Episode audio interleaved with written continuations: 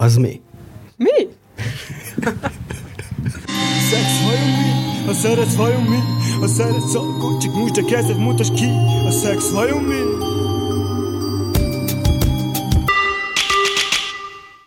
Na mi ez a szex? Na mi? De tényleg, micsoda? Lehetne definíciókat kinézni innét onnét, de nem szeretjük az ilyesmit. Ugye, amit én fontosnak tartok, hogy ez egy tanult viselkedés, amit sokszor elfelejtünk, és minden, amit tanulunk, azt lehet ugye rosszul is tanulni, illetve egy kommunikációs forma, és hát azt ugye az előző részekben is látjuk, hogy nem igazán tudunk kommunikálni. Szerintem ez valamikor egy örömszerzési forma is, vagy hát nem tudom, én kommunikáltam már ilyen módon csak az örömszerzés miatt. Egyértelmű sok minden helyett is lehet használni, ugye ez már a rosszul használása ível át. Ugye, amikor ez az egyetlen formája az intimitásnak, vagy ez az egyetlen formája a kommunikációnak. Vagy az örömszerzésnek. Vagy ez a probléma megoldás egyes egyedül, vagy a stresszkezelés egyetlen formája. Úgyhogy lehet, lehet rosszul használni, az egyértelmű. Szerintem kezdjük a legkellemetlenebbel, mindig az a legjobb. Szexuális problémák. Ennél konkrétabban? Társadalmi beágyazottság, gyakoriság, előfordulási formák. Annak ellenére, hogy a rendelőmben azért ritkán találkozom azzal, hogy valaki célzottan szexuális problémát hozna nyitásként ö, hozzám, annak ellenére ugye azt tapasztalom, hogy így a közös munka során előbb-utóbb előbukkan egy-egy szexuális probléma szinte mindenkinek a, az életében, vagy hát az eseteknek nagyon nagy százalékában. Korábban hivatalosan valami olyan adatra bukkantunk, hogy így az emberek 50 százalékának van ilyen-olyan szexuális problémája élete során. És ugye ez azért egy elég tetemes arány, és ö, ugye ez egy olyan terület, ami eléggé ingoványos, sokan hiszik azt, hogy ez például egy olyan dolog, aminek így magától kéne működnie, és egy olyan terület, amiről ugye olyan kellemetlen sokaknak beszélni, meg hát miután ilyen testi funkciókról van szó, úgy nehezen is találunk szavakat talán a szexuális problémákról való beszélésre. És sok minden akadályozza, hogy ezek a problémák bár vannak, de feldolgozódjanak, és mi meg arra biztatnánk mindenkit, hogy merjen róla e-, először is gondolkodni, másodszor is beszélni, és adott esetben szakmai segítséget kérni. Nekem az a furcsa, hogy, hogy testi funkciók miatt nehezebb megfogalmazni. Legalábbis én arra számítanék, hogy inkább a lelki, meg a pszichés problémákat nehezebb megfogalmazni, mert az olyan, olyan megfoghatatlan, de most a saját testedet csak ismered. Hát nem. Miért nem? Ami igen. tehát ugye annyira, annyira erre nem vagyunk kiképezve. Most gondolj csak, tehát most, ha egy testi érzetet kell megnevezni, az azért nehézkesebb mint egy lelki dolgot. Ja, persze jártasság kérdése, de ugye talán legtöbb emberre ez igaz. De most itt a résztekbe el, el nem veszve azért ö, ha emiatt, ha nem emiatt, de elmondható az, hogy, hogy erről olyan nyögvenyelősen beszélnek az emberek. Hát nekem egy személyes tapasztalatom van. Bár várjál, lehet úgy kéne, hogy, hogy, hogy volt egy haverom, akinek a haverja. Na nem, szóval velem történt az eset. Elmentem egy lányjal, beültünk egy, egy helyre, megittunk egy, kettő, három, négy pohár bort, és nem igazán volt szimpi, meg annyira nem is tetszett, szóval úgy döntöttem, hogy felviszem. Teljesen logikus. És hát valószínűleg... Stresszt így ez végül is nem jelent, gondolná az ember. Igen, hát nem, nem nagyon volt vesztenivaló mm. megtét, mm. és szerintem az alkohol miatt hát a, a merevedés kicsit mismásolt, mm. és hát kellett neki egy kis idő, második neki futásra működjön. Mm. Hát kellemetlen volt elég kellemetlen volt. Szerintem nem csak nekem, én úgy láttam, hogy ezért neki is eléggé kellemetlen volt. Majd a, a, a szeánsz után egyébként elég hamar le is lépett. Nem tudom, hogy ezért, vagy a szobának az általános állapot az, ami, ami elriasztotta, de igen, hát igazából ez, ez az egy ilyen élményem van, ami személyes. Aha. Na, hogy mi okozta kellemetlenséget? Hogy volt kellemetlen? Hát egyrészt kellemetlen, ha benne vagytok ugye a közepébe, és ö, mégsem működik a mm. dolog. Másrészt valamennyire az embernek így a a férfiasságát, tudod, így a, így a férfiúi becsületedet, ezt így azért sérti, az önérzetedet. Aha. De igen, ez, ez a példa így elég sok dologra világít rá, ami bökkenő szokott lenni ezen a területen. Ugye, a, mm, sokszor becsüljük alá a körülményeknek a szerepét a, a szexuális úgymond teljesítményben, egyfelől, másrészt ugye teljesítménynek tekintjük a szexet, ez egy kettes számú probléma. Hármas számú probléma, hogy ugye nem beszélünk róla, és azáltal mindenféle ilyen tévképzeteket ápolgatunk magunkban, ami nem feltétlen az adott szituációból ered, hanem korábbi bizonytalanságaink tükröződnek benne. Jó, hát inkább a teljesítménykényszertől indítanám a dolgokat. Szerintem borzasztó sok hát nem tudom, hogy le lehet-e szűkíteni férfiakra, de férfiaknak biztos. Talán nőknek is van teljesítménykényszer a szexel kapcsolatban. Tehát olyan elvárások ö, vannak az emberek fejében gyakran, hogy ö, egy férfinak attól függetlenül kell szuper jó ö, fizikai állapotban lennie, és ö, százszerzalékos merevedést produkálni, és 72 menetet letolni, és órákon keresztül bírni, és szünetet nem tartani, hogy közben mindenféle egyéb faktorok is hatnak rá. Na, ezt nem veszik figyelembe. Én egyébként azzal a faktorral is találkoztam, amikor a csaj csak fekszik, mint egy korhat fatörzs, és teljes passzivitásban, hát úgy hagyja, hogy a dolgok úgy megtörténjenek, de hogy semmit nem viszonoz, tehát nem csókol úgy vissza, nem csókolgatja az embernek a nyakát, nem turkál a kezével, és igen, a fér, mintha férfire lenne bízva, hogy ő mégis ez, ezt az egészet valamilyen módon így élvezetessé tegye. Igen, lehet, hogy ez a passzivitás is ezt sugalja, meg lehet ez azért más okokból is, ezt most erre ki lehet majd később térni, de most először induljunk ki onnét, hogy ez a teljesítményként, hogy minden körülmények között szuperül kell teljesíteni. Ez egy, egy olyan teljes tévképzet. Tehát, hogy szerintem az élet egyéb területén sem várja el jó esetben az ember magától azt, hogy függetlenül a körülményektől szuperül teljesítsen. Tehát ugye, ha, ha most halt meg a nagymamám, akkor talán az elnézhető, hogy mit tudom, én nem tudok annyira koncentrálni a munkára, vagy nem tudok annyira kellemes beszélgetőtárs lenni, másfajta témákról a barátaimmal.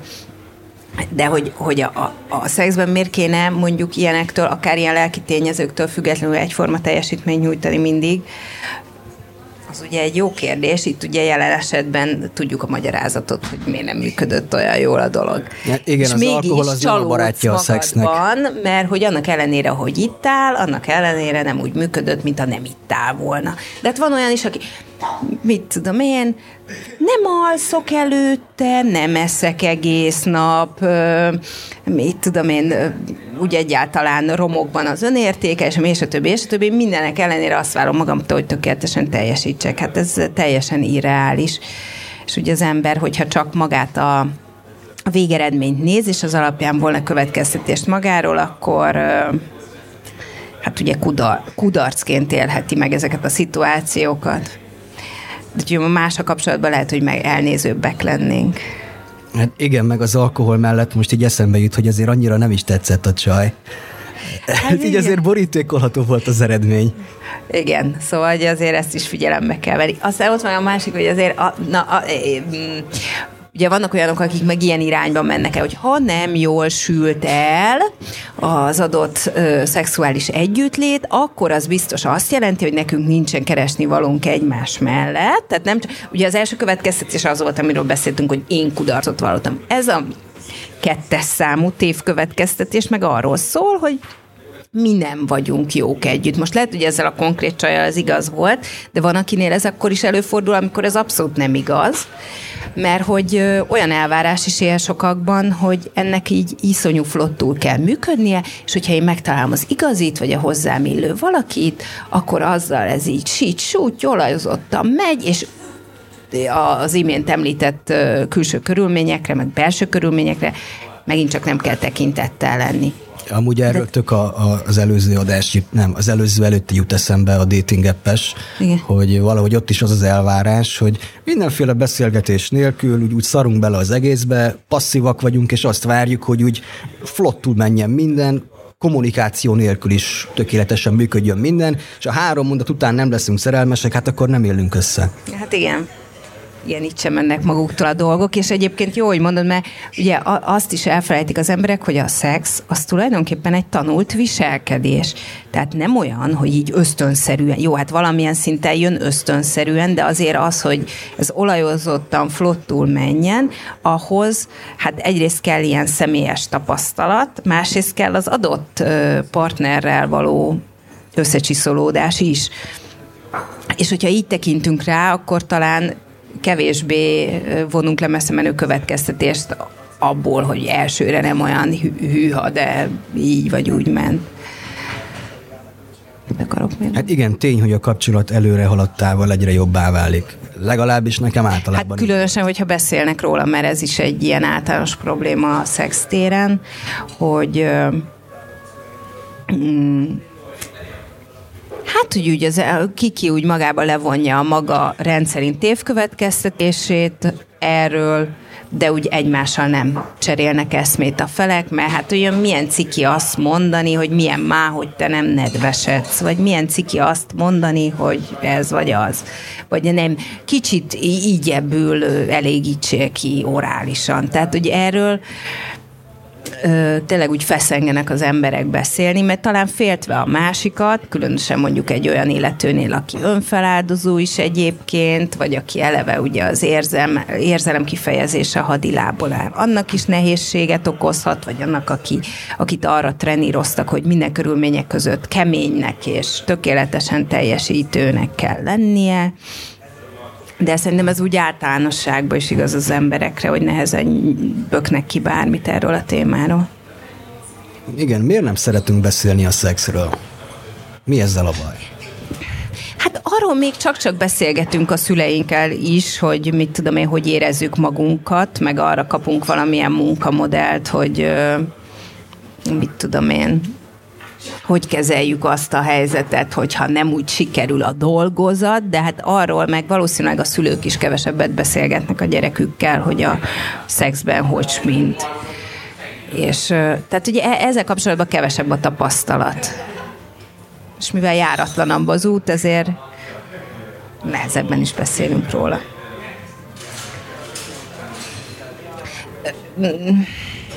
Szóval szerintem az segíthet egyébként feloldani az ezzel kapcsolatos gátlásokat, hogyha tudatosítjuk, hogy ez nem egy automatikusan jól működő valami, hanem ö, hát e, legális ebben nem jól működni, ez nem azt jelenti, hogy ez a világ vége, és akkor akár mi vagyunk reménytelen esetek, akár a kapcsolat megérett a pusztulásra, hanem hanem ez egy változtatható dolog, és ugyanúgy lehet róla eszmecserét folytatni, mint bármiről egy kapcsolatban, hogy mi esik jól, mi nem esik jól és egyrészt lehet róla beszélni, másrészt meg lehet ö, különböző gyakorlatok segedelmével ö, próbálgatni, hogy kinek hát, Igen, ez az, hogy ezekre azért általában eléggé egyszerű a, a feloldás. Megoldás. Hát nem olyan nagyon bonyolult, igen, nekem is most az jut eszembe, volt egy kliensem, aki hát már nagyon a végén járt a, folyamatban, és akkor mit tudom, egyszer bedobott valamit, hogy amit tudom én a férjével ez, vagy az, már nem emlékszem pont micsoda, így szexuális területen nem jó, és akkor hát arra ilyen viszonylag egyszerű volt a válasz, és következő alkalommal már úgy jött vissza, hogy Ja, hát ezt így csináltuk, és akkor most már ez így jól van. Na most, ez, ez, most azért nem ígéret akar lenni, hogy egy alkalomból minden ilyen problémát meg lehet oldani, de csak arra egy utalás, hogy azért ezeknek a problémáknak egy nagy része szerintem olyan, hogy azért nem egy ilyen nagy varázslat megoldani. Mi a helyzet a pornóval? Normális, ha mondjuk kapcsolaton belül valaki pornót néz, ne talántán maszturbál, odáig fajulna. Aha. Hát igen, ezen is szoktak ö, ö, megrettenni, hogy ez, ez feltétlenül valami rosszat jelent. Ö, Nyilván, hogyha nem megy a normál ö, kapcsolat és a, a szexuális kapcsolat kárára, Tehát, hogyha az úgy mellett úgy él és virul, akkor semmi probléma nincsen ezzel, mert ugye hát egyébként a pszichológiában mondjuk is ezt, hogy hát minden normális, ami nem árt sem nekünk, sem a környezetünknek. Tehát mm, ez egy másfajta, tehát akár a masturbálás, akár a pornó, most együtt vagy külön, vagy mit tudom én, vagy külön ez pornó nélküli masturbálás is létezik, szóval, hogy ezek másfajta élmények, mint amikor a párunkkal létesítünk szexuális kapcsolatot, tehát ez, ahogy nem kell választanunk a között, hogy a anyánkat szeretjük, vagy a kutyánkat, vagy a barátunkat, vagy a nem tudom én kicsodánkat, testvérünket, úgy e kettő ö, szexuális viselkedés között sem kell feltétlenül választani. Én néztem pornót már a csajommal is, és tök jó volt, és igazából ő kérte, hogy, hogy mutassam már meg, hogy miket nézek mostanában, mert tök kíváncsi volt, és ez önmagában tök izgató volt, meg gondolom őt az is érdekelte, tudod, hogy mi az, ami mostanában mondjuk engem érdekel, vagy, vagy, vagy mondjuk hogyan csinálja az adott illető a filmben, hogy esetleg ő is ellesse a praktikákat. Hát ez, ez egy szép történet, ugyanis hát jó esetben minket, tehát hogy ha valakit szeretek, akkor érdekel az, ami őt érdekli, kíváncsi vagyok rá, még akkor is, hogyha magamtól engem nem érdekelne. Tehát ugye azért benne van ez ebben a történetben. Másrészt hát ugye azért a pornóból lehet ötleteket ismeríteni, meg ugyanígy a masturbálás is lehet a, egy része a, a kétfős együttlétnek. Tehát, hogy ugye emelheti a fényét a közös szexnek, hogyha mondjuk az egyik fél ott masturbálkod közben van. Igen, de hallani ilyet, hogy valakinek a, a pornó egy kapcsolaton belül annyira tabú, hogy felír kb. egy megcsalással, ilyen gondolati szinten. Hát itt ugye azt látom ebben problémának, hogyha az ember így a saját ö, köreit futja a saját agyába, a, a, ami gondolatok keletkeznek, az nem kerül le ellenőrzésre, hogyha megbeszéljük a párunkkal, hogy mit tudom én, mi erre és erre asszociáltunk abból, hogy ő pornót nézett, és megkérdezzük, hogy hát az ő fejében mégis mi van ezzel kapcsolatban, akkor lehet tisztázni azt, hogy van-e alapja a feltételezésünknek, vagy nincsen, és akkor hát azért javasolnám mindenkinek, hogy azért nagyjából higgye el, amit a párja mond, mert hát most miért is hazudna, vagy mi értelme van annak. Úgyhogy nem ördögtől való a pornó egyáltalán. Meg ugye a maszturbálásnál még van az is, hogy az, hogy az ember maszturbál, ugye az sokszor ugye megelőzi azt, hogy az embernek egyáltalán legyen szexuális kapcsolata. Tehát így az egyetfejlődés során ugye fiatal korunkban az ugye az hamarabban, mint hogy párunk legyen, mondjuk. Szóval hozzásegít ahhoz, hogy megismerjük a testünk működését, és ezt bármely életkorban azért hasznos. Tehát ez az önismeret egy, vagy egy formája gyakorlatilag.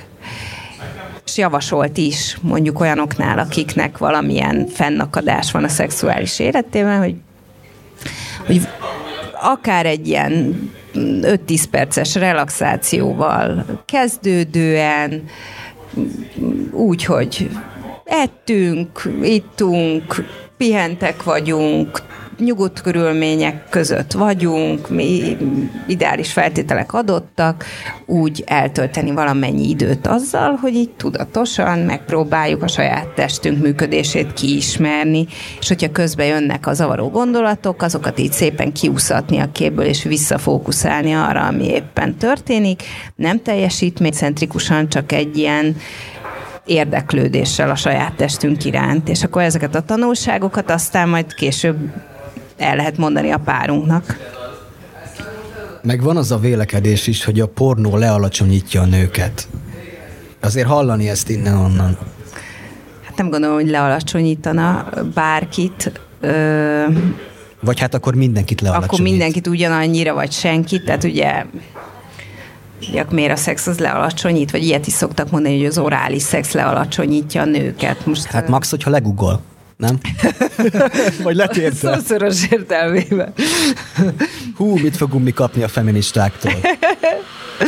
Hát nem, nem gondolom, hogy a feministákkal baj lenne, azokkal van baj, akik félreértelmezik a feminizmus szót, vagy akár a szexel kapcsolatos, de ugye mindent, mindent lehet félreérteni, Hát az orális szex is, hát most miért lenne lealacsonyító bárkinek?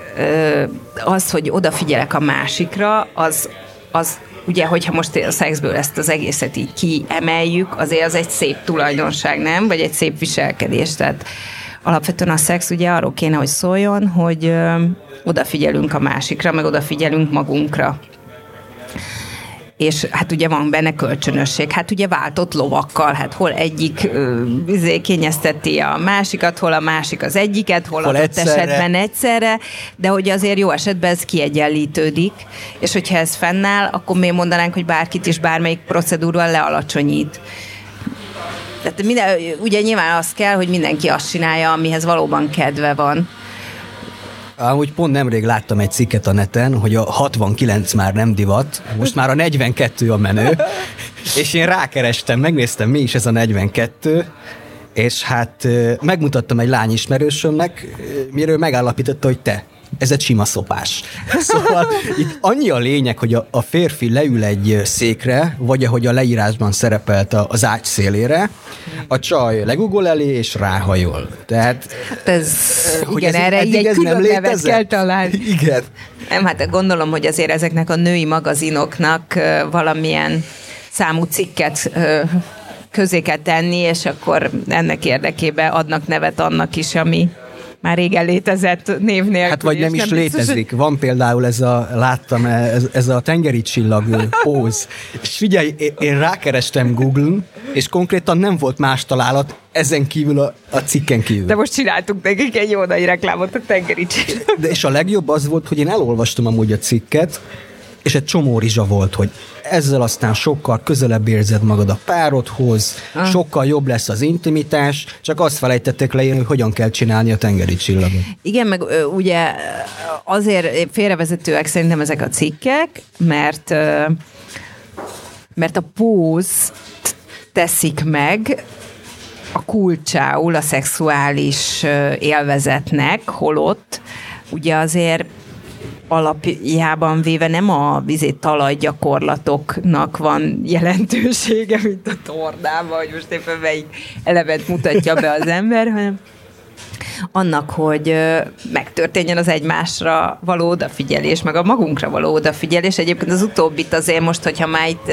többször is kiejtettem a számon, kifejteném, hogy miért, miért hangsúlyozom, mert ugye sokszor probléma például a szexben az, hogy az ember nem mer kellőképp önző lenni, és így, így nagyon a másikkal van elfoglalva. Például ez tud okozni olyat, hogy mit tudom én, ha nagyon odáig vagyok a másikért, és olyan hihetetlen, hogy most itt a plakátról lejött hozzám Brad Pitt, vagy mit tudom én, aki a nagyon csodálatosat testesíti meg számomra, akkor ugye ez az élmény, ez annyira elragadtat, és annyira akarok a másiknak is a kedvébe járni, hogy már azt olyan randa dolognak veszem, hogyha én itt, itt magamnak akarok valamilyen élvezetet begyűjteni. Tehát ilyen szokott lenni, az, az emberek nem mennek előképp önzőek lenni. De amúgy szerintem ez nem csak szexben. Annyira el van most már tolódva a különböző felelősségkörnek a, a határa, hogy csomószor ezt hallani, hogy valahogy a másik emberen kérik számon azt, amivel igazából ő tartozna saját magának.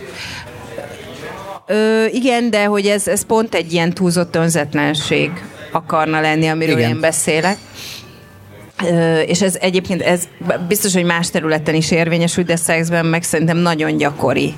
És például e, ennek is az orvoslására javasolt olyan gyakorlatokat végezni, most ez így hülye hangzik, hogy gyakorlat, de most minek nevezzük, hogy Hát, hogy így ö, olyat játszunk mondjuk a párunkkal, hogy ö, most kisorsoljuk, vagy megbeszéljük, hogy ki legyen a fókuszban, és akkor a másik fél az csak vele foglalkozik, és annak, akivel foglalkoznak, annyi a dolga, hogy így ki élvezze, vagy... Fekszik, mint egy korhatfa. Nem, nem így. Nem, ki, már, mutatja élvezetét, ráutaló magatartásra. Ne, ez a játék lénye, most ne, a korhatvával ne keverjük össze, itt most arról van szó, hogy az a játék lényege, hogy, hogy tanuljuk meg azt, hogy befogadjuk a jót.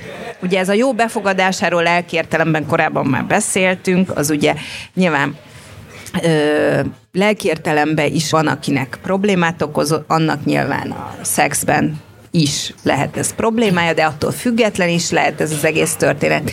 Mindegy is, de hogy ez a gyakorlatocska, hogy csak egyszer az egyik valakivel foglalkozunk, és egyébként ezt fokozatosan tesszük, az rengeteg szexuális problémára jelent megoldást, az ilyen hogyha, mit tudom én, a nő nem nedvesedik rendesen, vagy a férfinek nem eléggé lendül, vagy szökken szárba, szárba szökkenni valóra, szárba. vagy ilyesmi. Tehát, hogy, vagy, vagy nagyon így eluralkodik, vagy és vagy a teljesítménykényszer, stb. Sok mindenben jól tud az jönni, hogy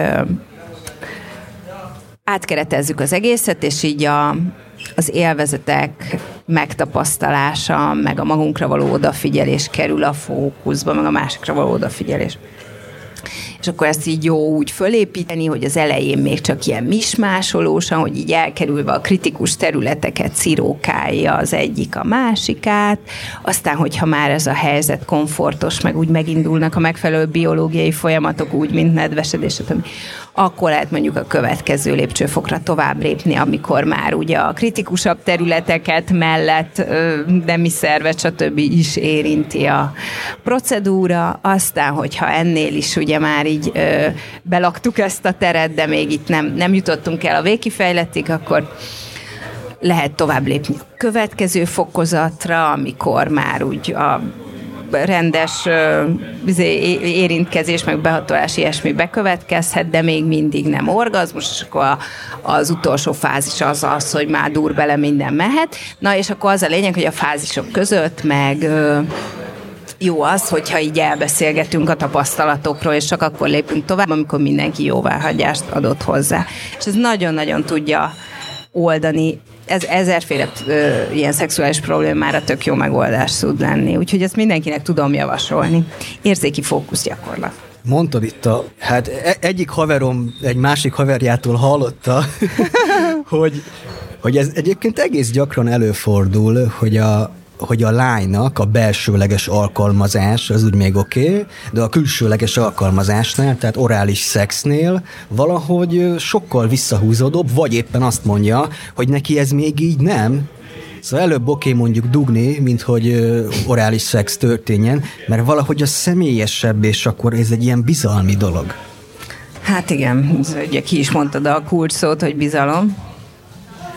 Tehát, ez ilyen kötődési ezt-azt fölvet azért, amit mondasz. Tehát, hogyha alapvetően túl sok jóra nem számítunk a másiktól, akkor lehet, hogy ilyen önvédelmi mechanizmusból kifolyólag próbáljuk ezt az egész dolgot valahogy úgy távolítani magunktól, hogy érzelmileg nem bevonódni. És hát, hogy kinél mi jelenti az érzelmileg nem bevonódást, azt szerintem egyénileg változó lehet, hát uh-huh. ennél az illetőnél lehet, hogy ez.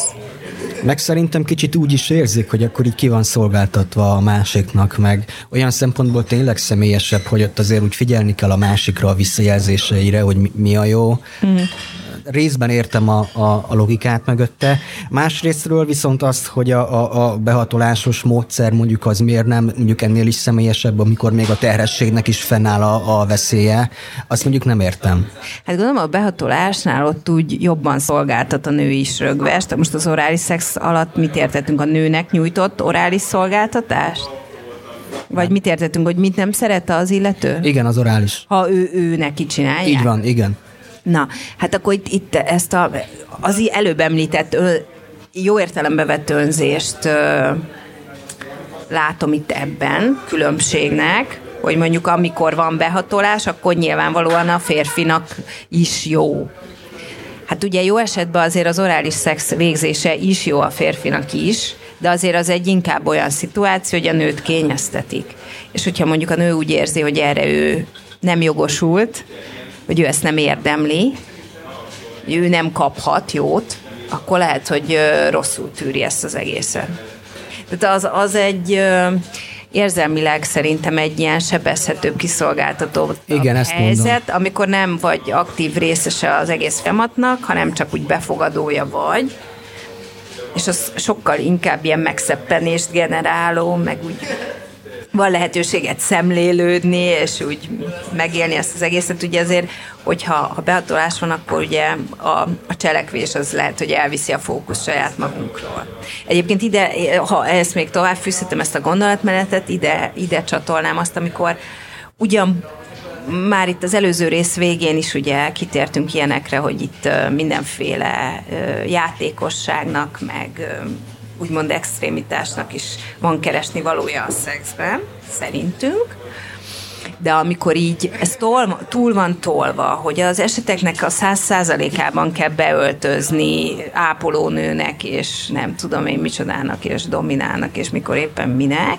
Tehát amikor a maga ez az ilyen körítés így ennyire elviszi a hangsúlyt, azért ott is érzem azt, hogy azért az egy érzelem távolítás. Tehát, hogy úgy puritánul, csupasz, önmagunkban, úgy, ahogy vagyunk, nem érintkezünk egymással, csak egy ilyen kerettörténet mm. ö, révén, ami azért távolít. És az nyilván ilyen megint csak említett kötődési, ez azhoz vezet vissza. Úgyhogy azért ne, hogy akkor ugye felmerülhet a kérdés, hogy mi az egészséges arány, hát úgy gondolom, hogy azért nem 99 kontra 1 százalék, hanem, hanem hát valami 50-50-hez közelítőbb, tehát az eseteknek mondjuk a felében azért azért legyünk csak mi, és ne a színjáték. Mi legyen a következő napi rendi pont? Itt több gondolatom is Na, megfogalmazódott. és válogatunk. Egyben el is felejtettem. Na, hogyha most már te itt elveszetted a fonalat, akkor én átveszem a szót. Hát, ö, én is így ö, valahogy bújtam a, a vonatkozó sajtót, és ö, hát szembe találkoztam egy olyan jelenséggel, ami, ami mellett nem tudok szó nélkül elmenni, ez az ilyen nagy fasz energia, kis fasz energia című történet. Hát Számomra nem teljesen ö, exakt, de hogy azt sejtem, hogy ugye ez a nagyfasz energia az egyfajta valami férfiasság, férfias fellépést óhajt sugallani. Szóval én ebbe a megfogalmazást gondolom marhára félrevezetőnek és aggályosnak, hogy mi az, hogy nagyfasz energia, tehát férfiasság egyelő nagyfasz. Tehát, ö, Hát én nem tudom, hogy van ez, mert azt se értem, hogy miért menő srác. Tehát a nagyfasz energiát pont egy olyan külföldi sztár kapcsán olvastam, aki azért minősült ilyen nagyfasz energiásnak, mert nem tudom én hány celeb nővel volt már dolga, de ugye egyik mellett se bírt lecövekelni, hanem hát ugye mindig kellett a következő mese, melyikkel nem jutott semmire se. Tehát, hogy ebben mi a menőség, elképzelni nem tudom. Hát, hogy a legjobb csajokat szereztem. Na jó, de hát nem szerezte meg végül is, mert hogy ugye aztán kellett a következő. Hát de, de meg volt. Tehát onnantól már nem is volt érdekes, volt, tudod? Mi volt meg? Tehát azért ez eléggé ilyen basic igények. Ez ilyen trófea gyűjtögetés, hát, nem? Ja, jó, hát hogyha ős emberek vagyunk, vagy nem tudom mi, akkor végül is ez egy szép teljesítmény, de hogyha mondjuk ennél cizelláltabb lényeként éljük az életünket, aki odafigyel a valós szükségleteire, akkor meg már mégse az. Egyébként szerint, ha jól olvastam, ez a jó ember egy, egy borderline személyiségzavaros valaki, aki véletlenül nem jó kedvében röppent virágról virágra, hanem azért, mert ugye ezekre az emberekre jellemző az, hogy ilyen nagyon élhetetlenek a, kapcsolataik, és hát drukkolok ennek a fiatalembernek, hogy egyenesbe jöjjön, de hogy erre büszkének lenni, ami idáig volt, nem lehet, az is biztos. Tehát ez inkább, inkább szomorú, mint dicsőséges. Ez, ez, ez valami borzasztóan tévútra viszi szerintem az embereket. Tehát én, én itt a társadalmi felelősségvállalást is mm, sürgetném a témában, mert borzasztó sok férfinak vannak ilyen aggájai, hogy a pénisze mérete az nem megfelelő, és és akkor e, e, tehát, hogy erre van ráhúzva minden egyes ö, aggodalom így, ami szexuális téren fölmerül, és hát ez, ezzel ugye az a probléma, hogy ugye az, hogy mekkora az embernek a pénisze, hát az adott, tehát az gyakorlatilag megváltoztathatatlan, akkor ebből következik, hogy akkor azzal, ami a valós probléma, meg nem foglalkozunk, és ami lehet változtatni, azon nem változtatunk. Arról nem beszél, hogy totálisan alaptalan az eseteknek a 99,9%-ában ez az aggodalom, hogy a méretekkel baj van. Meg ugyanis nem a, nem a méret a nyitja annak, hogy jól működjön a dolog, hanem az előbb említette. De akkor én ezt most meg is fordítanám, mert mondtad, hogy, hogy nem a nagy fasztól lesz valaki férfias, hát akkor a kis fasztól lesz valaki férfias? Hát nem a fasz mérettől lesz valaki férfias vagy nem férfias, hanem az, meg a szex nem attól működik vagy nem működik, hogy mekkora, hanem ugyebár a használattól, meg az odafigyeléstől, tehát hogy a más, tehát azért a legtöbb férfinak azért olyan méretű a pénisze, ami megfelel arra a célra, amire kitalálták. az EU-s szabványoknak megfelelő mérettel rendelkezik. Szexuális élvezetet okozni a másiknak és magának. Tehát, hogy ö,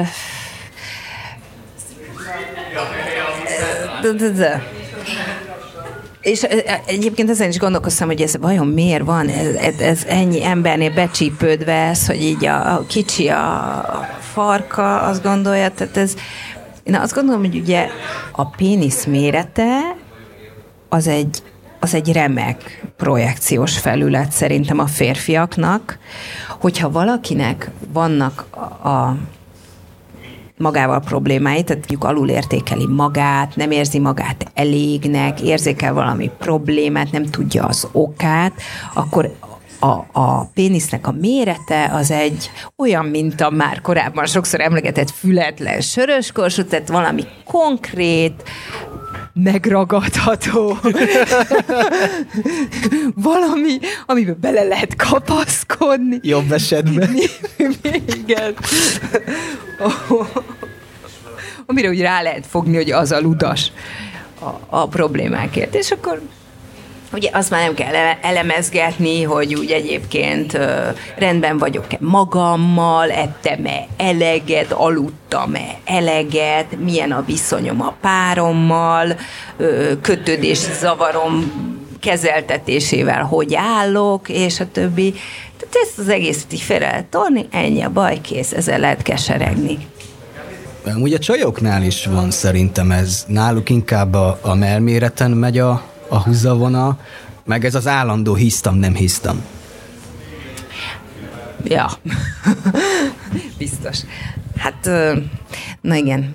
Tehát ugye ez a külsődleges, ugye ez a melméret is nyilván egy ilyen, olyan, mint a, a péniszméret, hogy, hogy valami, amire rá lehet vetíteni a bizonytalanságokat annak ellenére, hogy mit tudom én, van, akinek ezt tetszik, van, akinek azt hát tetszik. Igen, van, akinek legény. a nők nagy része küzdelmet vív annak egy betetett implantátumot, hogy szép nagy legyen neki, mert hogy biztos azt tetszik a férfiaknak. Aztán vannak olyan férfiak, akik pont, hogy taszítónak tartják egyrészt a mű verziót, másrészt azt, hogy nagyon nagy valami. Az én vagyok. Te, de ja, van bocs, már... egy, egy haveromnak a haverja. Igen, de vannak még ilyen haverid még így szerintem, meg nekem is. Szóval, hogy ezt, ezt, ezt nem lehet így objektíven meghatározni, hogy mi a szép, meg mi a jó, meg ugye arra jó gondolni, hogy hát ugye nem, egy, nem a nem a népesség átlagával, azzal a nagy sokasággal akarunk mi járni, vagy szexelni, hanem egy konkrét emberrel, aki nekünk pont megfelel. Tehát nekünk az az egy kell, akinek pont azt tetszik, ami Jaj, mi de vagyunk. jó, hogy mondod. Mi van, hogy nem az az egy kell? és nem csak egy akarunk szexelni. Igen, vagy non monogám változatok. Vagy nekem azért korábban azért nem volt ritka, hogy egyszerre több projekt volt egymással párhuzamosan. Aha. Mondjuk ez kicsit már megint más téma, mert korábbi adásokban szó volt itt a, a különböző coping mechanizmusokról, hogy vagy olyan irányba kompenzálunk túl, hogy kivel nem szexelünk, uh-huh vagy az, hogy mindenkit, mindenkit meg kell.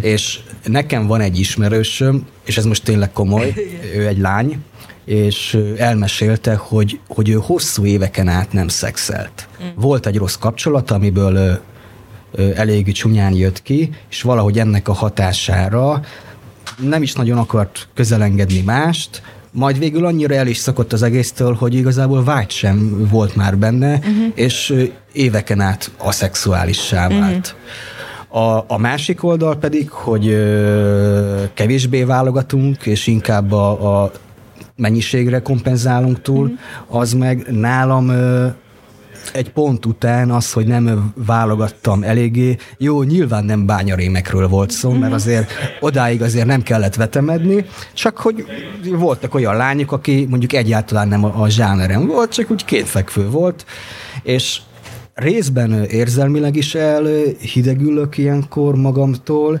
másrészt az lett a vége, hogy így évekre megundorodtam a nőktől. Tehát, hogyha valaki éveken keresztül direkte kerüli annak a lehetőségét, hogy mm, szexeljen meg, párkapcsolatba keveredjen valakivel, hát ugye az, ahogy a mellékelt példa is mutatja, ez egy hatalmas nagy elkerülés, ami ugye egy dolgot tesz, azt a szorongást, ami miatt ezt csináljuk, azt megerősíti. Mert ugye nem omolhat le az a az elképzelés, hogy csak és kizárólag úgy zajolhatnak a kapcsolatok, ahogy az a korábbi kapcsolat zajlott, amiben csalódott az illető. Tehát ez ezért nem jó ötlet. A másik pólus, arról is beszéltünk már egyébként korábban, hogy ugye amikor így túl, túltoljuk a dolgot, az ugye szintén azt a, a képzetet nem erősíti bennünk, hogy meg tudjuk találni a hozzánk való illetőt, akivel tudunk dűlőre jutni, nem úgy, hogy kézen kapjuk, de úgy, hogy összecsiszolódunk. Ö, és hát igen, ez a, a megundor, de hogy nálad hogy vezetett ez a megundorodáshoz amúgy? Mit gondolsz? Hát ez egy folyamat volt. Uh-huh.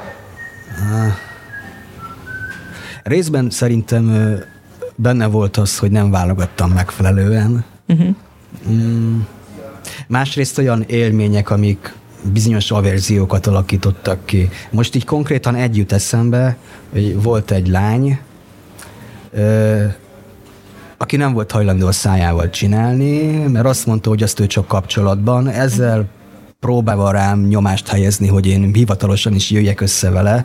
Hát eszem ágában nem volt. Uh-huh. És hát így maradt a, a, a kétkezes megoldás uh-huh. a részéről.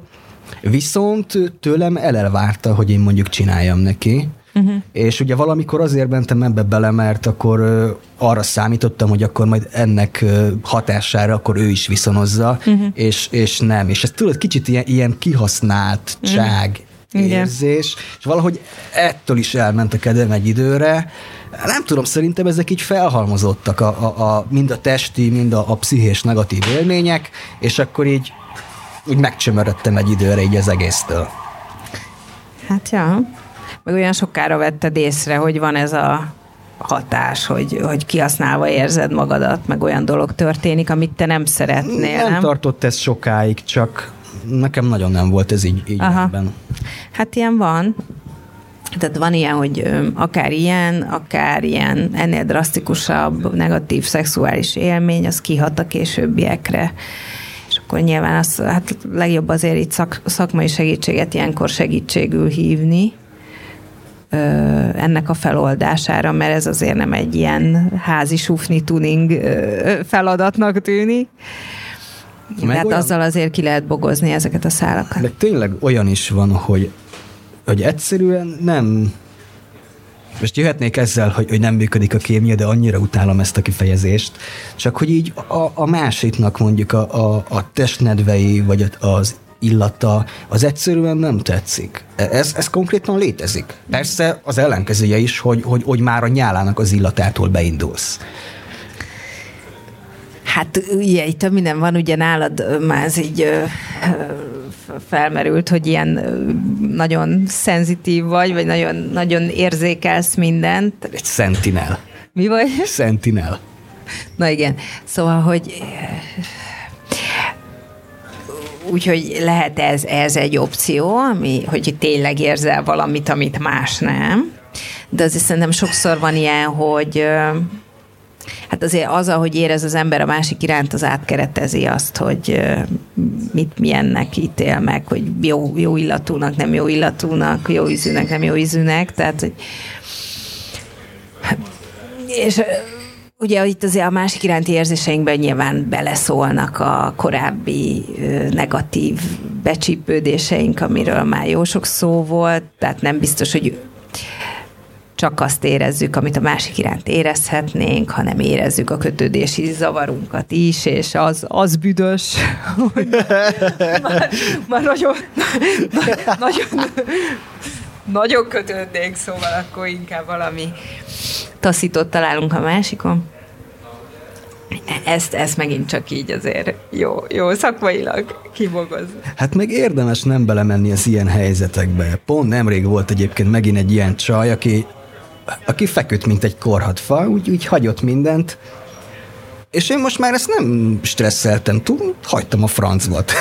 ez, ez így nem működik. Ez olyan szinten egy... egy Mármint ott hagytad a korhatfát. Aha, ez, így, hát ez ilyen nagyon turn off. Tehát ez olyan szinten így, így elvette a kedvemet. Mm. Hát a, a másiknak is kell valamit produkálnia, hogy vonzóvá váljon ez igen. a dolog. Igen, igen. Csak lehet mondjuk korábban inkább ezt úgy kezeltem volna, hogy, hogy inkább az én teljesítési kényszeremet spanolja hmm. föl, vagy még azon gondolkodtam volna, hogy mi a baj, lehet, hogy én nem tetszek neki eléggé. Igen. Nem, ez csak gyökér. Na, na, várjunk csak azért, mhm, hogy volt egy, egy fejlődés, fontos fejlődési lépcsőfok, hogy már nem csak magadat tetted meg hibásnak, ugye talán a randi randis témánknál is beszéltünk erről, hogy azért itt a másik is megmérettetik, tehát hogy mind, mindkét félnek van felelőssége a végső sikerben, tehát az odáig rendben van, de azért ennyivel lekeverni, hogy az egy gyökér, azért az még azért felvet ilyen fejlődési perspektívákat. Ezt ki kell vágni.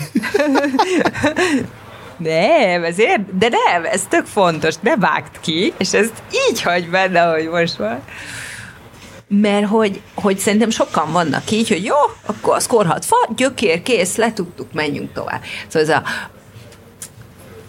tehát a, a, a, az se jó, hogyha magunkra vonatkozóan vonunk le úgy következés, hogy nincs párbeszéd, az se jó, hogyha másikra vonatkoztatva vonunk le úgy következtetést, hogy nincs párbeszéd. Tehát így ez, hol van itt a fejlődési lehetőség? Most nyilván lehet, hogy egy olyan lányról van szó, aki egyébként nem keltette föl az érdeklődésedet, csak úgy ja. oda sodrontatok egy ilyen szituációba és akkor belé nem akarsz olyan energiákat fektetni, hogy ezt megvitassad vele. Igen. Bár épp ezért ugye nincsen kockázata, és jó gyakorló terep is lehetne. Mindjárt kiderül, hogy én vagyok a gyökér.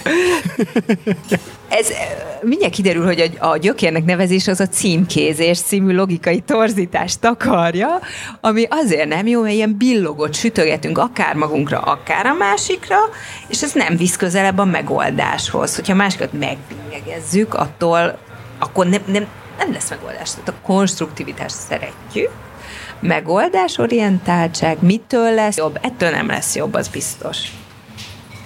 Meg ugye azért ebben benne van az is, hogy a másikat valahogy ilyen nagyon különbözőnek ítéljük meg magunktól, mintha rá nem azok az emberi, lelki működési szabályok lennének igazak, mint ránk, pedig de. Tehát a korhatfa is valamiért korhatfásan fekszik, azért fekszik korhatfásan, mert majd elmondja mert azt gondolja, hogy a férfiak dolga aktívnak lenni, vagy kapott olyan visszajelzést, amiről szintén hallottam már, hogy az se jó, hogyha egy nő túl aktív. Mert hogy olyanról is hallottam, hogy mit tudom én, az a vád éri a nőt, hogy azért kezdeményező a szexben, mert neki kvázi csak az kell.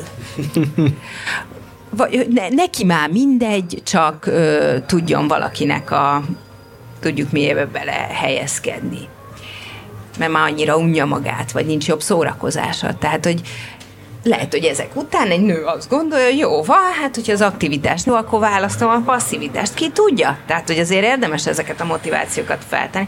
Lehet, hogy egy, mit tudom én, érzelmileg gátolt kislány legbelül, aki, akinél nem tudom én, mindig nevetségessé tették, hogyha kimutatott valami érzelmet. Aha. Olyat is hallottam, hogy mit tudom én, egy nőnek beszólnak azért, mert hogy mit tudom én, kifejezi az érzéseit szex közben, és különböző hangokat ad, vagy az arcára kiül valamilyen arckifejezés, és akkor ezért megszégyeníti az adott párja, hogy biztos pornóból nézte ki ezeket az arckifejezéseket, és nem is őszinte, és ne csinálja. Hát a megszégyenítés az soha nem egy előnyös dolog semmilyen hát nem.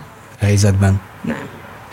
Úgyhogy azért a korhat fa magatartás azért sejtett gátlásokat, tehát épp ezért azért ezt, ezt úgy jó mögé látni, és nem így elítélni rögtön a másikat, hanem az eltételezni, hogy ő is egy emberi lény, akinek vannak különböző ö, gátjai, amik tök logikus módon alakulnak ki mindenkinél, tehát nem jó kedvében lesz valaki korhatva a szexben, mert az nem jó.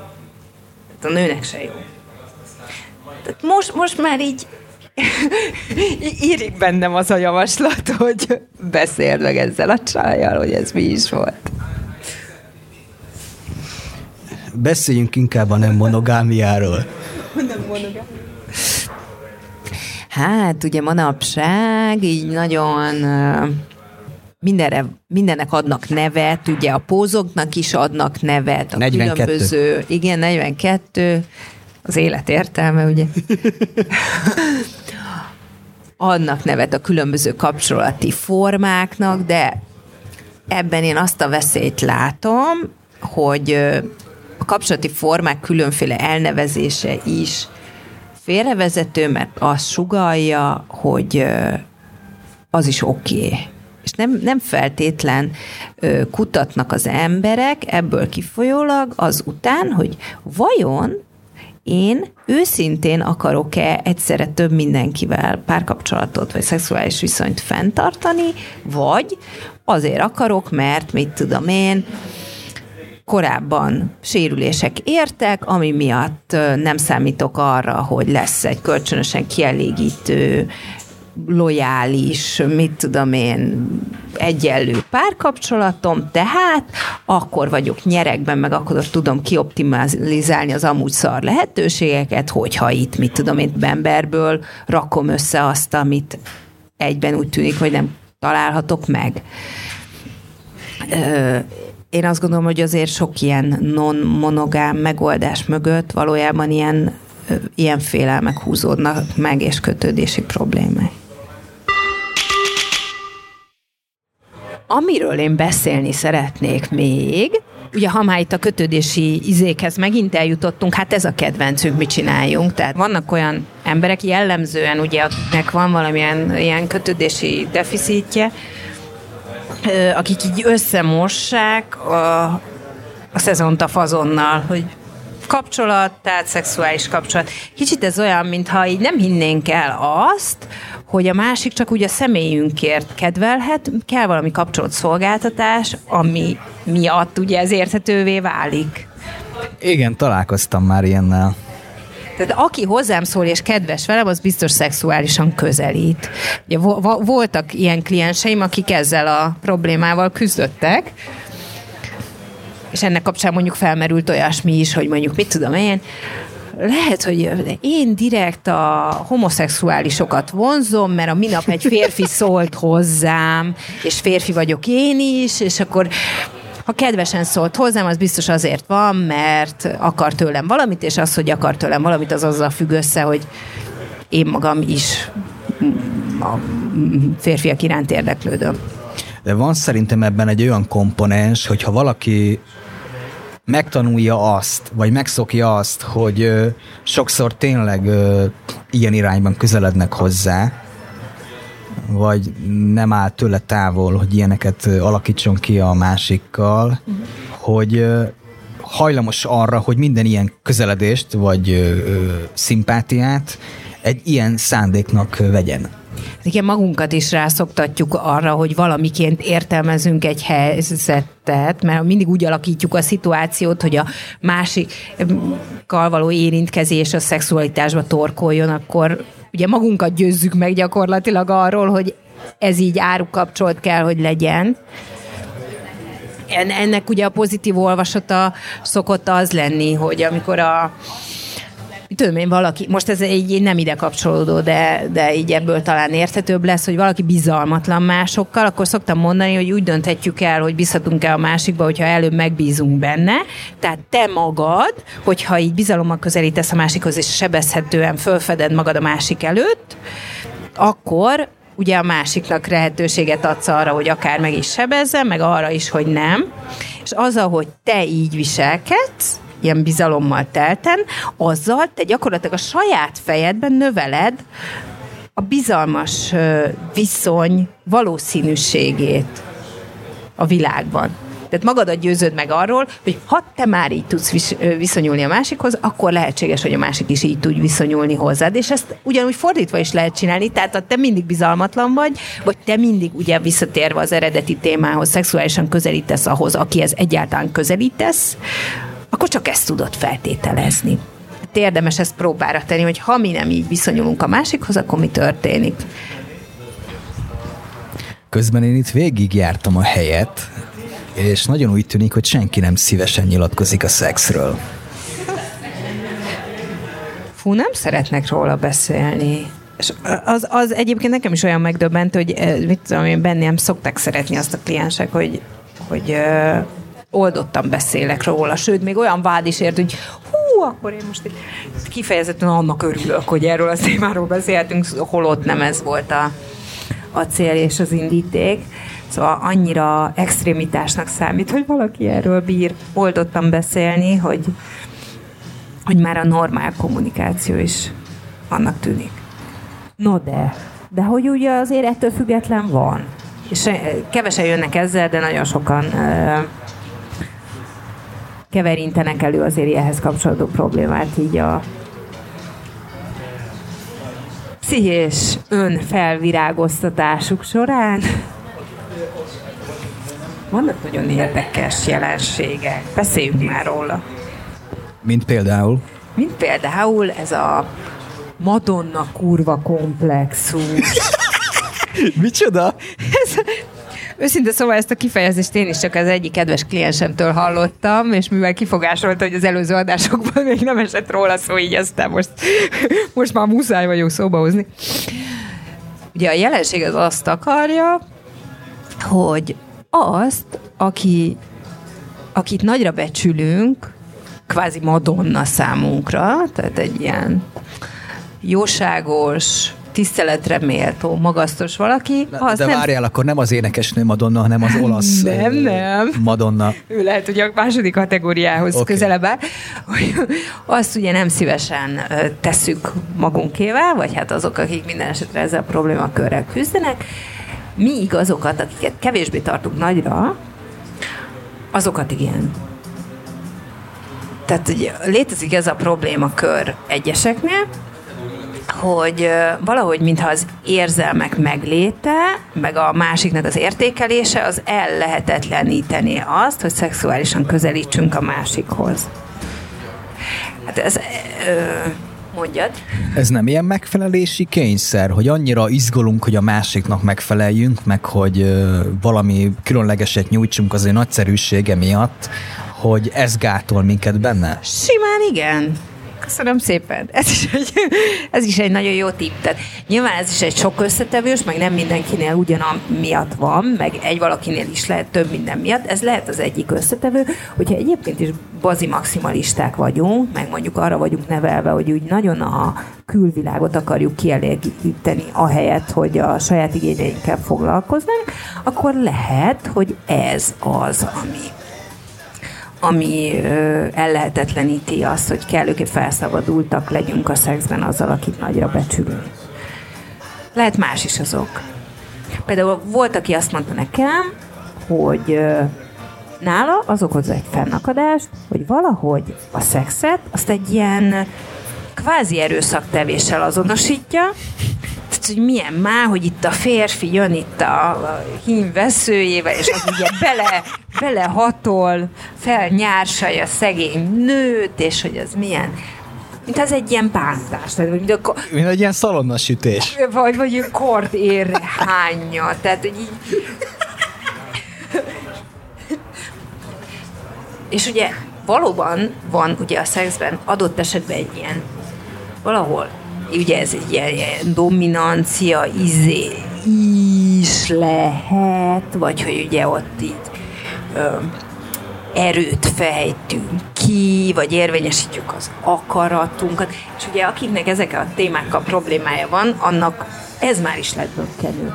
És ugye az erő gyakorlása, ami egyébként miért ne lehetne pozitív is akár, az valakinek a fejébe inkább kapcsolódik össze negatív fogalmakkal, mint az erőszakkal, mint az erőltetéssel, uh-huh. és akik mondjuk gyerekkorukban azt tapasztalták, hogy aki erőt gyakorolt a családban, anyukájuk, apukájuk, az nem egy, egy olyan erőt képviselt, ami megvéd, nem egy olyan erőt képviselt, ami irányít elsősorban, hanem inkább olyat, ami lenyom a torkodon olyat, amit nem akarsz, rád erőltet valamit, amit nem akarsz, vagy tényleg akár szó szerinti erőszakot is jelent. Tehát mit tudom én, amikor a szülő bántalmazza a gyerekét bármilyen módon.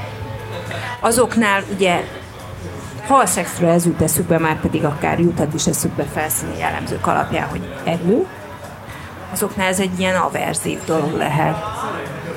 Volt dolgom ilyen lányjal, akit kifejezetten zavart és szorongott az miatt, hogy én magabiztos vagyok, és túlságosan közvetlenül kommunikálok az emberekkel, de nála is megvolt ez, hogy rossz volt a kapcsolata a szülőkkel, főleg az apjával, aki narcisztikus volt.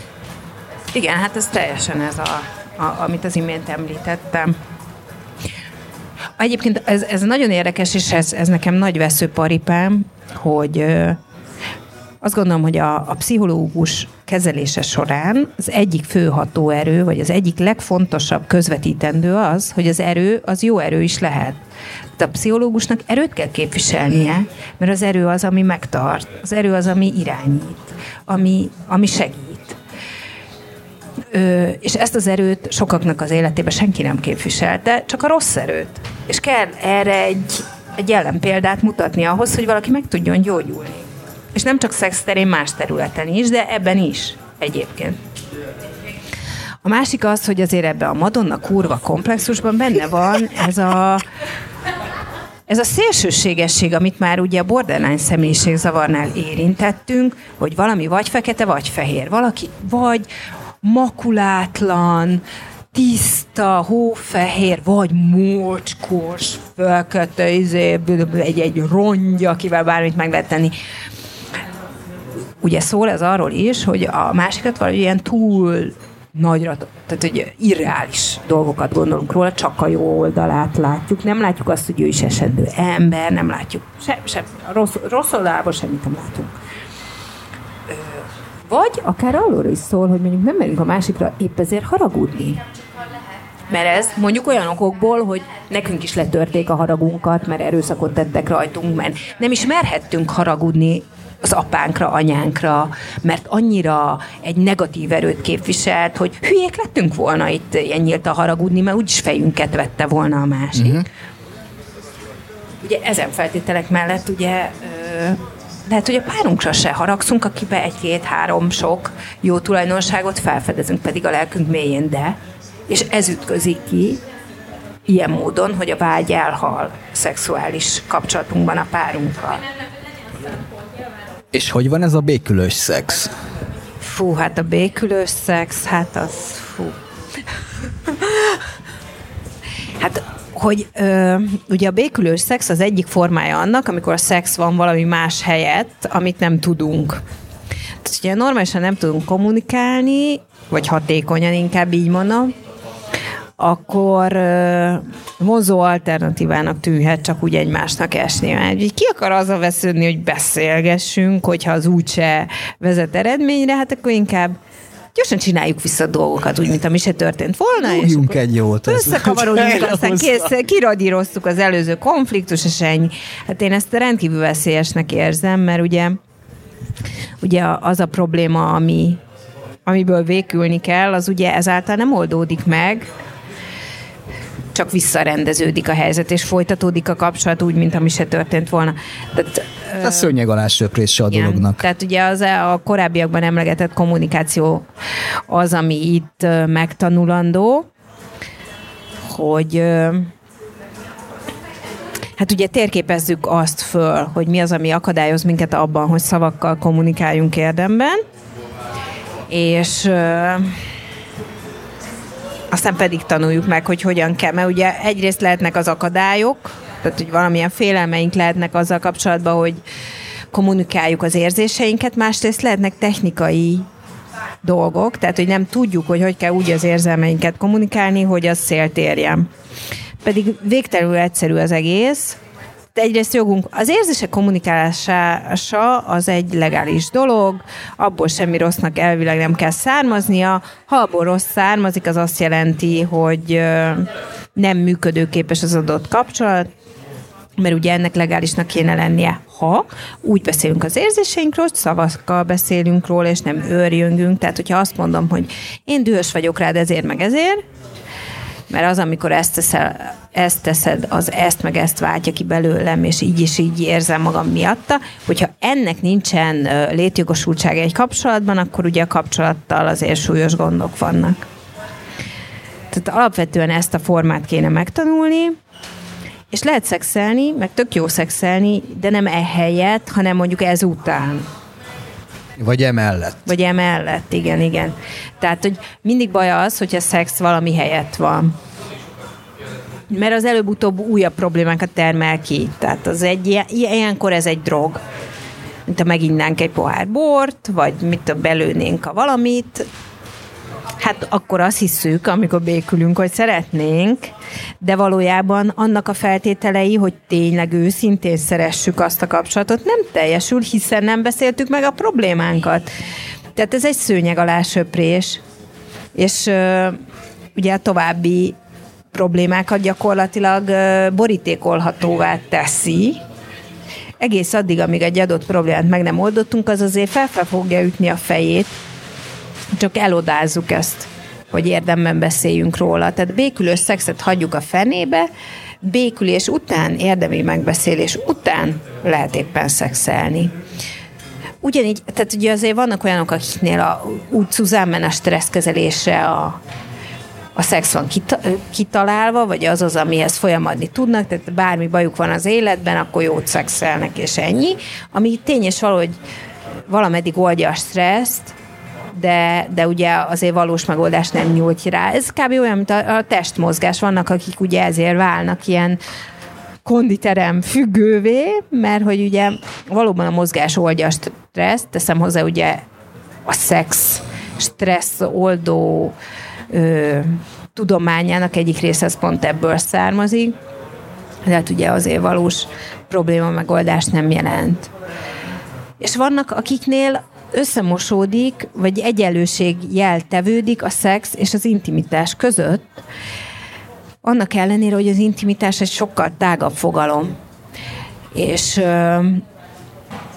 mm, nyilván, hogyha egyéb módja is vannak az intimitás gyakorlásának, mit tudom, mi tudunk mélyen egymással beszélgetni, tudjuk egymást úgy megérinteni, hogy az nem szexuális jellegű érintés legyen tudunk együtt érdemi programokat csinálni, mit tudom én, az ugye tudja, tudja serkenteni a, a szexet, vagy hogy kedvünk legyen szexelni a másikkal, de hogyha csak ilyen módon tudjuk kifejezni az intimitásunkat, az viszont el tud sorvasztani egy kapcsolatot, annak ellenére, hogy látszatra ugye úgymond egy jó kapcsolat, hiszen folyamatosan szexelünk benne de hogy a sok szex mellett is lehet simán rossz egy kapcsolat épp ezért.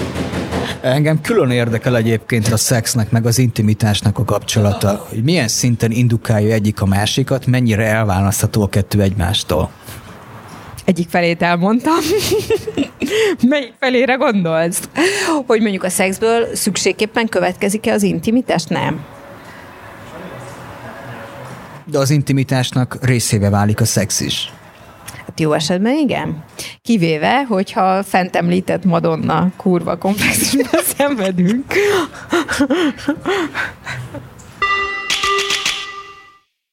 Az előzőekben itt lejárattuk a körülöttünk azzal, hogy nem hajlandóak nyilatkozni szex témában, de van itt valaki, aki hajlandó megszólalni, és kihallgatta az eddigi beszélgetésünket, és ötletei is vannak. Alapvetően érdekesnek találtam, amit mondtál, hogy ez a szőnyeg alá söprése a dolgoknak, és azt gondolom, hogy ez nem biztos, hogy véletlen alakult így. Szóval igen, nagyon sok mindent meg kéne beszélnünk, Bocsánat, szóval nagyon sok mindent meg kéne beszélnünk, csak nem mindig van erre az embernek energiája és mentális képessége, hogy akkor most a toppon legyek, és az összes problémát úgy címezzem meg, ahogy én azt gondolom. Egyáltalán tisztában vagyok-e vele pontosan, hogy nekem mi a problémám uh-huh. a másikkal, van-e problémám, vagy magammal van-e uh-huh. problémám. Mind olyan dolgok, amik egy, a hétköznapokban nem mindenkinek van napi egy órája ezeket átgondolni. Sokszor egyszerűbb egy akár békülő szexnek nevezett történettel jelezni uh-huh. a másiknak, hogy azért nincsen akkora bajom veled, mint ahogy ez látszik. E, én, én ezt gondolom erről a témáról, vagy ebben a, a te gondolatodra rácsatlakozva, hogy igen, a szőnyeg alá söprése de nem tudom, te biztos csináltál már olyat vendég, biztos nem csináltál, még inkább az úriemberhez fordulok, hogy vendégség előtt a fiókokba dobálsz be dolgokat, becsukod, és akkor rend van, mielőtt jön. Én csináltam ilyet. Én felvállalom. Ez a szó szerinti szőnyeg a de akkor abban a pillanatban nagyon hasznos volt. Igen. De hogy, hogy igen, abszolút igazod van, ezeket át kéne rendesen beszélni, hogy a rendrakásra visszamenni. Igen. Rendes folyamatok kell lennének, hogy legyen a, a, lakás, de nem mindig van erre idő, energia, se mentálisan, se fizikálisan, és néha ez szükség szüli és nem biztos, hogy rossz. Egyébként ez tök rövid volt, amit mondtál, hogy az a közlendőd ezzel, hogy nincs is veled akkora bajom. De most nincs arra időm, hogy ezt részletesebben megbeszéljem. Mi van, ha ezt mondod? Ennyit mondasz, és majd később visszatértek el. Hát szerintem a szexemnek egy hatásosabb kifejezés eszköze. Vagy a kettő együtt? Például. például. Úgy már szexelni is felszabadítom. Igen, igen. Kérlek ordítsd, hogy nem utálsz.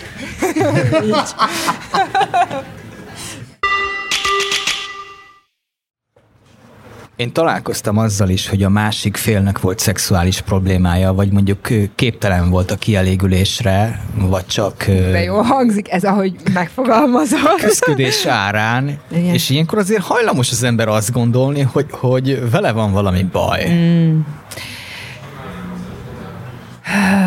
Hát igen, könnyű erre következtetni, pláne, hogyha egyébként is bajunk van magunkkal, és már pedig mindenkinek van baja magával, úgyhogy egy-kettőre juthatunk erre. Hát ugye küzdködés a, a kielégülés. Szóval, hogy ugye te férfiként mondod ezt, és nőről van szó, aki a másik oldal jelen esetben, hogy azért azt jó tudni, és szerintem nem vagyok benne biztos, hogy a férfiak többsége tudja, hogy a női orgazmus görbe tök máshogy néz ki, mint egy férfi. Tehát, hogy azért amihez a férfiaknak kevés idő szükséges, ahhoz a nőknek azért jóval több, és szerintem csomó, csomó férfinak az az elvárása, hogy vele összhangban legyen a nő. Ami persze tök jó, hogyha így van, de, de azért tehát ilyen bizonyos törvényszerűségeket kénytelenek vagyunk figyelembe venni. Tehát, hogyha ezt egy normális dolognak tekinti egy férfi, vagy egy nőnek több idő kell arra, hogy ráhangolódjon a szexre, meg elérje az orgazmust, akkor már mindjárt megnyugtatóbb a végeredmény, és nem egy kudarcként könyveljük el, hogy a másik lassabban jut el a csúcsra, vagy esetleg nem jut el, addigra, amikor a mi, hanem csak egyszerűen tudomásul vesszük a természet törvényeit. Valóban így van, tehát ugye szexnek jó esetben arról kéne szólni, hogy egymásra hangolódunk. És az egy művészet. Tehát akár, hogyha beszélgetünk, vagy csak együtt töltünk időt, vagy egymás mellett hallgatunk, vagy egymáshoz élünk, ugye a, a dolog savaborsát az adja, hogy egyszerre figyelek magamra, egyszerre figyelek a másikra, valahogy egy közös hullámhozra kerülünk, és ennek az apró pici mozzanatai adják a dolog izgalmát, és érdekességét, és szeretetteljességét. És az, hogy most történetesen az egészet megkoronázza valami, az jó, az persze tök jó, tehát most ki ne szeretni az orgazmus, mint olyat, persze de azért ne, ne csak az a, mit tudom én, pár másodperc legyen az, ami, amit értékelhetőnek gondolunk, és a többi csak egy eszköz ahhoz, nem azt gondolom, hogy a többi a lényeg része. Mint ahogy egy, egyébként egy párkapcsolat kialakulásakor is. Ugye mi az aranyos, mi a jó, mi, mi az, amire szívesen visszagondolunk, hogy húha, izé, a kis ujjával hozzám, vagy hú, Ahogy eljutottunk a rám nézett, vagy nem nézett rám? Hú, hogy sandított a szemes sarkából? Amikor azt mondtam, akkor mit, mit makkant, vagy hogy jött zavarba? Tehát ugye, szerintem Egyébként, ha arra gondolunk, hogy milyen sorozatokat vagy filmeket kedvelünk, nagyon sok szól erről, pont erről az aranyosságról, amíg, amíg nem jön a beteljesülés, ugye? A mesék is erről szólnak, nem? A vége az, záró akkor, hogy boldogan éltek, amíg meg nem halnak. De a mese nem arról szól, hogy boldogan élnek, amíg meg nem halnak, hanem arról szól, amíg eljutunk odáig. És azt gondolom, hogy, hogy tényleg ezt, ezt jó lenne így felfogni, hogy, hogy hogy az úttól levés az izgalom, az egymásra hangolódás az izgalom. És itt szó volt arról, hogy találkoztam olyanokkal, akik, akik szerint sokkal személyesebb az orális szex, mint ha nem orális szex, és ahhoz valami bensőségesebb, intimebb kapcsolat kell. És egyébként ebben tényleg van valami. Hát van benne egy odaadás. Tehát ugye az azért szól arról, hogy a másikat oda vagyok a másikért, vagy nem? És a másikra fókuszálsz, a Másikra. másikkal foglalkozol, nem magaddal. Igen. Tehát neked abból, jó, jó esetben azért te is élvezed, de, De nem úgy. igen. Hát ez olyan, mint a- amikor ajándékot adsz a másik. Uh-huh. Pontosan. Jobb adni, mint kapni. Ne, ne, nem jobb, de szintén jó. Szintén jó. Hát akkor jó, hogyha adunk, aztán majd kapunk is. Na és akkor ugye ez felveti a haszt, hogy aki mondjuk ö, rossz tapasztalatokkal rendelkezik e téren, tehát mondjuk sok, akkor is kellett adnia, amikor nem akart gyerekkorában. Mondjuk volt egy elesett szülője, vagy olyan, akit bármilyen szempontból rászorulónak vélt. Lehet, hogy erőteljes volt a szülő, de pont ezért, tehát mit tudom én, egyedül vitte a hátán a minden terhet, és láttad rajta gyerekként, hogy többet visel a vállán, mint amennyit elbír, és megsajnáltad, lehet, hogy neked gondod lesz ezzel. Így. De mi van, hogyha a másik visszautasítja ezt? Hát ugye, mint sok minden mást, ezt is tudjuk magunkra venni, és hát amit lehet, azt miért is ne vennénk magunkra, nem igaz? Szóval, igen. Hát ugye ez ellen az a recept, hogy hát annyi minden összetevője van az ember viselkedésének, nem csak mi. Ugye mi vagyunk a saját figyelmünknek a fókuszában, és hogyha nem vonatkoztatunk el magunktól, akkor ezért is magunkat tesszük megfelelősnek, de fontos azt átgondolni, hogy mennyi minden nyomhatja még a másik vállát, és az tényleg valós indok lehet. Tehát, hogy ilyen, e- ez ellen jó furfang, hogyha arra gondolunk, hogy lehet, hogy mi is volt már, hogy visszautasítottunk egyet, vagy ha nem, azt nem biztos, hogy jó kedvünkben tettük, hanem azért, mert kényszernek éreztük, hogy mindig megfeleljünk a másik igényeinek. Tehát lehet, hogy lett volna olyan, hogy mm, kedvünk lett volna visszautasítani a másikat, vagy nem. De erre meg az a válasz, hogy lehetünk különbözőek is.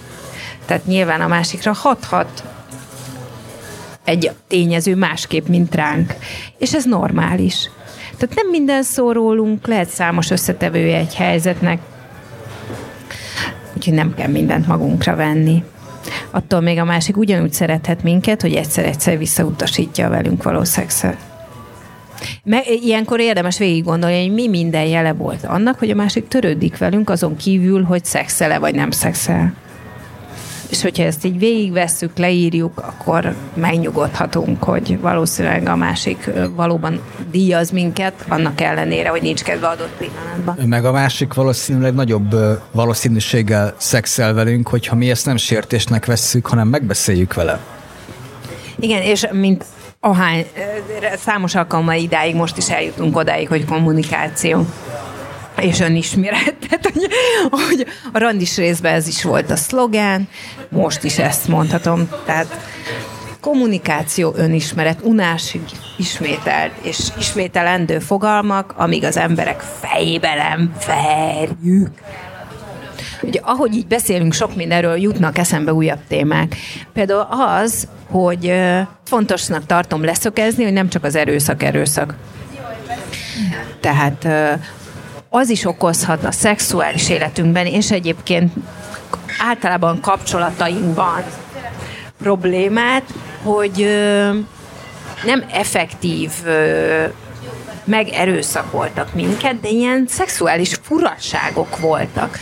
Például, hogy mit tudom én, az apám azt mondta rám, hogy jaj, hát olyan szépen izmos a combod, mint anyádnak, vagy mit tudom én mi. Tehát furán hozzám ért ott, ahol nem kéne. Az előbb mondtál te is valami jót. Tehát, hogy vannak ezek az ilyen, ami olyan nem egyértelmű, mert nem effektív behatolt belém, ha nem tudom milyen családtagom, de azért tett olyan megjegyzést, ami olyan, hogy úgy ott valami nem stimmel. Hát van az is, amikor a, a, a szülők egymás közötti ilyen kommunikációjának te része vagy, amire mm. nem biztos, hogy kíváncsi lennél, Igen. vagy nem biztos, hogy rád tartozna. Igen, szóval ugye mindig, amikor a, a gyerekre testálnak olyan témákat, ami nem az ő fejlődési szintjének megfelelő. És ezekkel kapcsolatban ugye a gyerek úgy érezhet egy ilyen fura érzést, egy ilyen meg, akár egy szégyen érzetet, vagy adott esetben, ö, mit tudom én, érez valamiféle izgalmat vagy valami ilyen, ilyen valami nem jót, valami ambivalense. Uh-huh. És ez mhm. nagyon kihathat a későbbiekre. Egyébként most e- ebben nem akarunk belemenni, mert ez már egy nagyon speciális és nagyon messzire vezető, de mondjuk, hogyha mit tudom én, valakit molesztálnak, és érez egy fizikai izgalmat, vagy adott esetben orgazmusa lesz, mert még ez is elképzelhető fizikai alapon, akkor az nagyban nehezíti azt, hogy ezeket a szexuális traumákat földolgozza, vagy ezt a szexuális traumát földolgozza, mert ambivalens. Mert akkor bizt, hogyha élveztem, akkor most én, én ezt, ezt hogy, hogy rosszalhatom? És most ez egy nagyon szélsőséges példája ennek az ambivalenciának, de az egész így sokkal ilyen uh, lájtosabban is jelentkezhet, és általában uh, minden ilyen kevert érzés, az nagyobb gondot okoz, és azt nehezebben prezentáljuk mondjuk másnak épp ezért. Tehát, hogyha valami olyan tök egyértelmű, hogy rossz nekünk, hát arról lehet beszélni. Ez nagyon érdekes. Jó, akkor arról meg most akkor azt most, most akkor én kifogásolom, vagy nem kifogásolom? Ez nagyon érdekes. Volt egy barátom, aki elmesélte, hogy a barátnője mindig attól retteget, hogy őt megerőszakolják, de ezzel szemben azt kérte szexben, hogy játsszák el, mint őt megerőszakolnák. Szóval az, amitől félünk, és ami egy bizonyos averziónk, valahogy mégis vonzódunk hozzá. Hát ez ilyen... Uh, ugye az előző részben pont ezzel analóg dologról beszéltünk. Az előző részben ugye egy filmet tárgyaltunk, amiben egy nagyon visszahúzódó fiú, mondjuk leegyszerűsítve egy szexbabát mutat be a családnak barátnőjeként, és utána hát ugye ebből az egész állapotból kigyógyul. És ebben a részben említettem azt, hogy a, a játék legyen az szó egy, egy felnőtt ember életébe egy kvázi ilyen elmezavarról, vagy legyen szó egy gyerek életébe egy természetes játékról, mindig lehetőséget nyújt a feldolgozásra, és ö, azáltal teszi emészthetőbbé a nehéz helyzetet, hogy mi gyakoroljuk a kontrollt abban a szituációban, amitől tartunk. Tehát gondolom én, hogy jelen helyzetben, amit említettél is, ez lehet a kulcs. Tehát magyarul mondjuk eljátszhatunk azzal, hogyha mondjuk óckodunk az anális szextől, most például a kokáért, akkor az miért is van?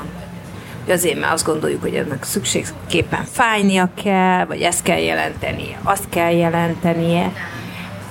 És hogyha itt jó részt félelemről van szó, mert valós alapja nincsen, mert nem volt olyan tapasztalatunk, hogy valaki ö, fájdalmat okozott volna nekünk, vagy vagy a párunk, akivel kapcsolatban ez felmerült, ő túlontúl erőszakos lett volna, vagy olyan dolgokat tett volna az élet egyéb területén, ami nekünk akár lelki fájdalmat okoz, annak ellenére, hogy tudja, hogy azt okoz, ugye le lehet tesztelni hogy valóban fájdalmas-e az adott téma, és akkor utána lehet erről ö, nyíltan állást foglalni, hogy hát ez most így, hogy megtapasztaltam, meg gyakoroltam egyszer-kétszer, hogy ne csak így az első élmény legyen meghatározó, akkor most mit gondolok erről az egészről. És hogyha a félelmek nélkül azt gondoljuk, hogy ez nekünk valamilyen nem jön be, akkor az már a valós álláspontunk, és akkor azt lehet mérlegelni, hogy mennyire mérvadó az, hogy ebben mondjuk adott esetben eltérünk. Mennyire teljes képet nézve, mondjuk a másik mennyire tud arról lemondani, hogy anális szexeljünk, vagy mennyire nem.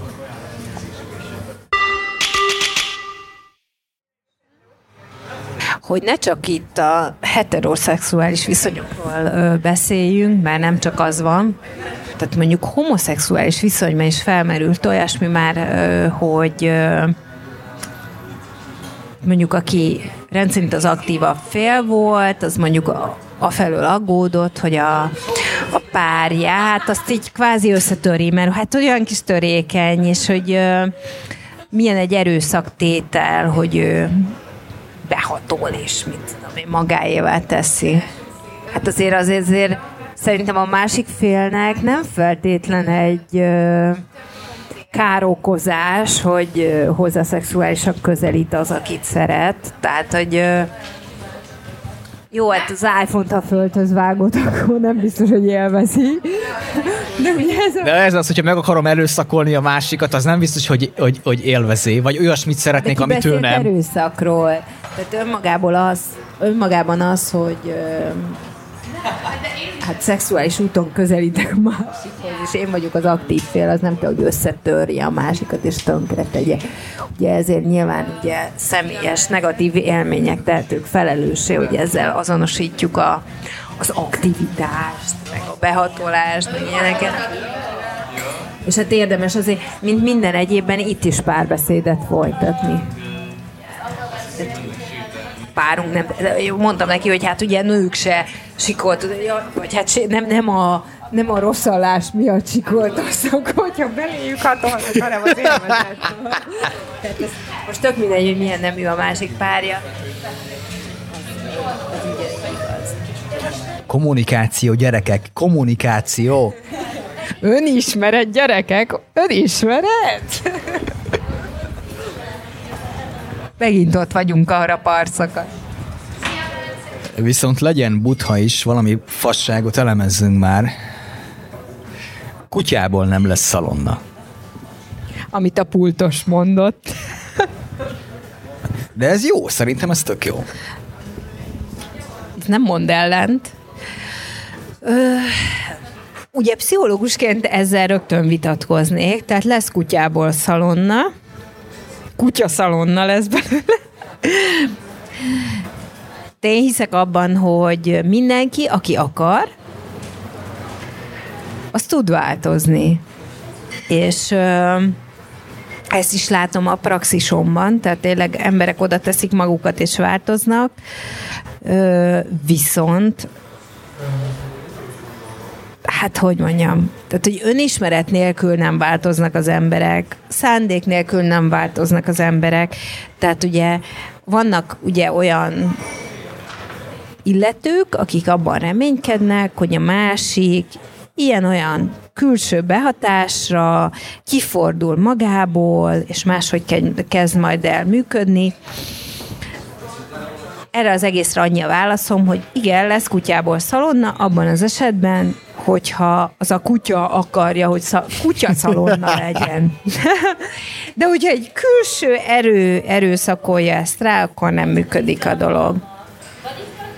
Nyilván azért a szabad akaratnak is vannak korlátai, tehát nyilván a korábbi beidegződéseink azért valami, valamilyen szinten limitálnak minket. Ö,